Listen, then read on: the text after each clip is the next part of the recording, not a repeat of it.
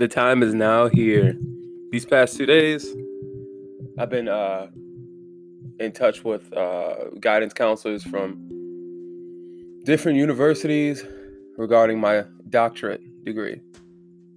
Uh, I remember fucking just being in the guidance counselor's office in Parkland. Parkland College is a community college here in Champaign. And um, I was sitting there they called me to the office. I don't either they called me to the office or I was like trying to register for classes. I was trying to do something. And they called me in the back. They were like, hey, yeah, come back here real quick. So I'm talking to them and they were like, yeah, you've uh this is a two-year university and you've exceeded the amount of time that you could be here. So I was there longer than two years. And it was really because I was fucking around. I was being an asshole. Uh, when I first got in, I was just shocked I got in.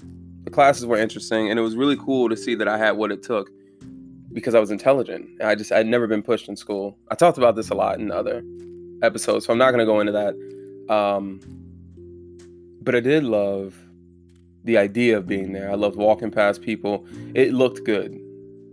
This was a time that I was obsessed with the look of things, not what they actually were. I met a lot of cool people. I slowly but surely progressed, but before I could finish and get my associates, they were like, yeah, uh, well, you know, if you pay for your classes outright, we can get you good. Uh, the total will be like 700 some bucks. Uh, did you, did you want to pay that with check or card? And I was like, I ain't got no money. And so I remember I left there defeated. I was like, fuck, what am I to do? You know, I could just go get a job. I mean, I had a job at the time, but I could just go work and work my way up and, you know, things happen. And, and uh, it wasn't me and then from kind of just being out of school and i remember i worked at a country club and i was just telling them hey you know uh, i'm in school right now i'm in school right now yeah, yeah i'm in school i'll finish here finish there. And they always saw the best of me and they just wanted me to kind of progress and i didn't. Then i got into eiu i, I saw something that said i could transfer my credit and i was like fuck i got 60 credit hours I, all i need is 30 got accepted to university. That was one of the best feelings ever. It was my goal. I remember going there I remember walking the campus and saying, "Fuck yeah, I go here now." I remember having to go for orientation.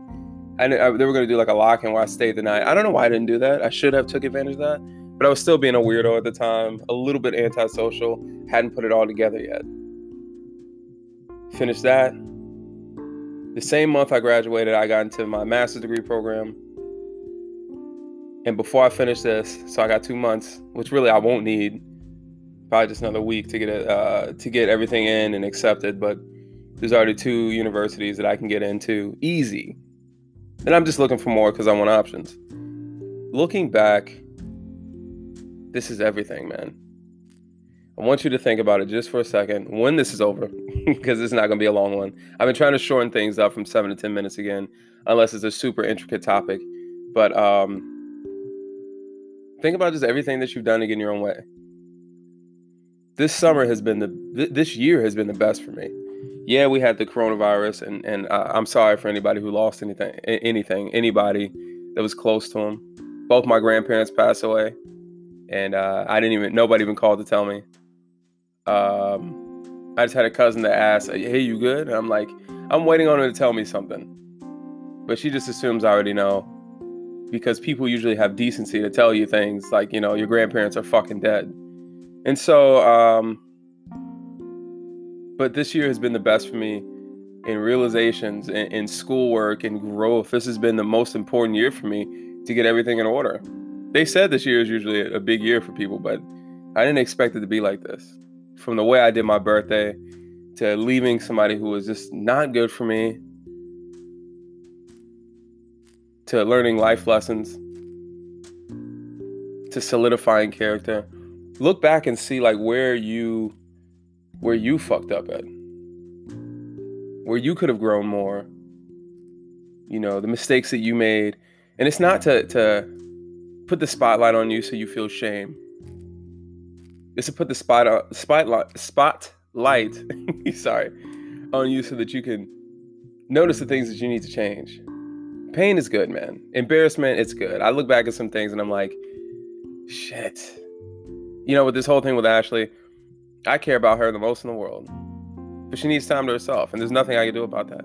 So sitting her affirmations every day and not getting a response, which I told her not to respond to. I just wanted to be there for her. That felt good for me. That I don't look back at any of that and say, "Shit, man, she she could be clowning me. She could be doing this." No, I just I, this is who I want to be. This is who I am. I'm a good guy. I've done a lot of insane shit in my life, but uh, I think that's all circumstantial. If I was raised in a gated community and had my parents there, things like that wouldn't have happened. I don't know where I'd be in, in my internal personal development. I don't know, maybe I'd be married and have kids. I don't know, maybe I'd. I don't know. But that's not how it went for me.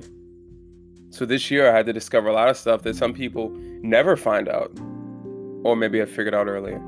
Got stuff out of my system that some people never really get to, or some people have done earlier.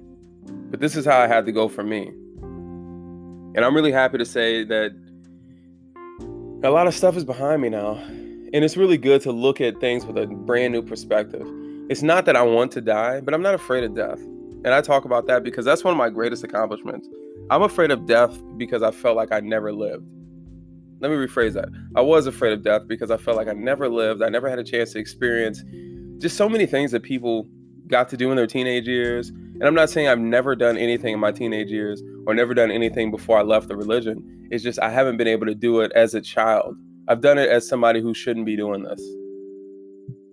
Now, yeah, you should not be smoking weed when you're 16, but somebody with a divine retribution hanging over your head, not just somebody who wants to go out and hit the joint with their friends or, or sneak out or do, just do things that teenagers do. It was something, something done holds divine retribution. That's a lot to, to handle. That's a lot to carry. You know, I feel like I look better than ever. I'm in the best shape ever. I've said that so many times. It's true. I found better, more ways to challenge my body.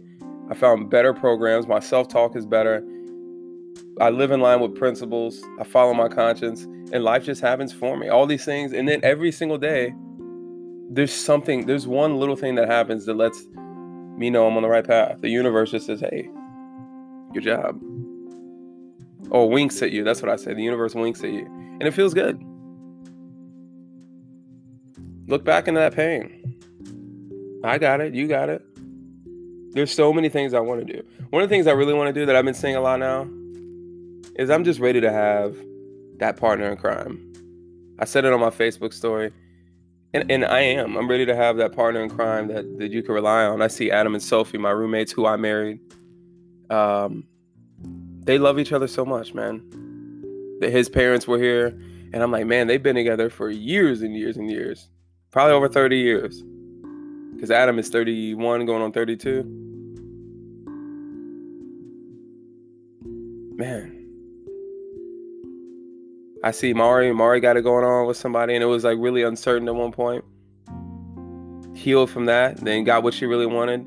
I just see people, and then Justin, even my boss, acting the way he does, but he's got a little something going on. And it was nice to see that in person. And I'm just ready to have that one person for me, that partner, that person you can rely on. Um, is it in front of me right now? I mean, I have options, but you know, I think I'm just trying to wait for that feeling. I, I put the feeling out there, and then you know, I, I, had to like put myself in a place emotionally so I can deal with what I had to deal with concerning somebody that I that I was planning to build a future with. And now I got to be patient, or that might not happen. You know, who knows? Who knows what tomorrow's gonna bring, unless I bring it. That's what I'm doing. That's what I'm doing. I built this person. I built the character. I built. I built it all. And now I'm just waiting to see its fruition. Putting these feelings out there. I'm not trying to put anxiousness out there like, man, I really want somebody special, or looking at every single person as a potential lover of my life, or I'm just trying to see if again it's right in front of me. Is it right in front of me? Because at one point, actually, it wasn't. I remember I wrote her off multiple times. I was like, eh, nah, it's fun hanging out with her, but that ain't it. And I remember the first time we were walking, I said, Could you see yourself dating me? And she told me about her ex and how she's still dealing with that and trying to get get over that and whatnot. And um, I remember we, we moved on and I was joking about something like buying dinner and she believes in something being like traditional, be, be, in things being traditional, like um, that the man should pay for this and that. And I was like, yeah, you could buy me food. Or like she'll never pay if we go out. And I'm like, uh, that's some clown shit. That that was some clown shit to me, and it is some clown shit because like, and not her specifically, but just the idea that I have to pay for everything. That's like a very old Victorian way of thinking. Uh, that the man and the woman has a place, and I think that it, to a certain degree, there's a nature that we have that we have to maintain. But as far as like a societal standpoint and structure, I think that's kind of silly, and I think we should move on. You know, I, I personally want to take care of my woman, so you know, when we go out, I, I'm, I'm honored to take care of her if if it's genuine, not if somebody's trying to take advantage of me.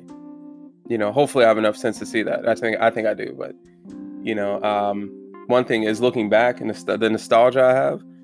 I don't trip over girls like I used to. The love is there. The the feelings are there. Like I, if I say something, I really mean that shit. But I have myself in such a place that I'm safe. And I remember with Lainey, holy shit, I was fucked up for like a good month. I remember that first week was the hardest week of my life. Just getting out of bed was hard. Working out was like, man, I had to really, really force myself. And that's how much more it meant because I didn't want to. It was hard doing homework. I couldn't even focus on homework. I would get everything done late. I remember I was just so invested. I just couldn't believe that it hit me from the side like that.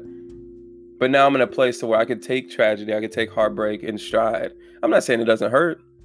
I just use the past. I look back and I say, man, you know, I could build myself from this.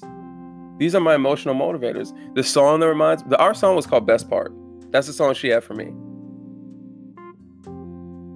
And so I would listen to that and just think about all the good times.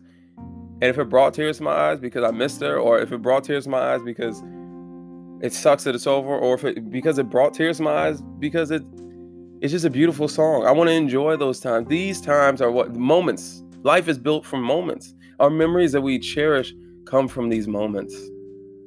You should always cherish them. Fuck if it ended bad. Who cares? There was once upon a time where it wasn't like that. So I I look at the future. You know, I got to put shades on because I can't. It's too bright, man. But I want to look at the past in a good light. Look in the past, see everything you can learn from and have learned from, and build on that.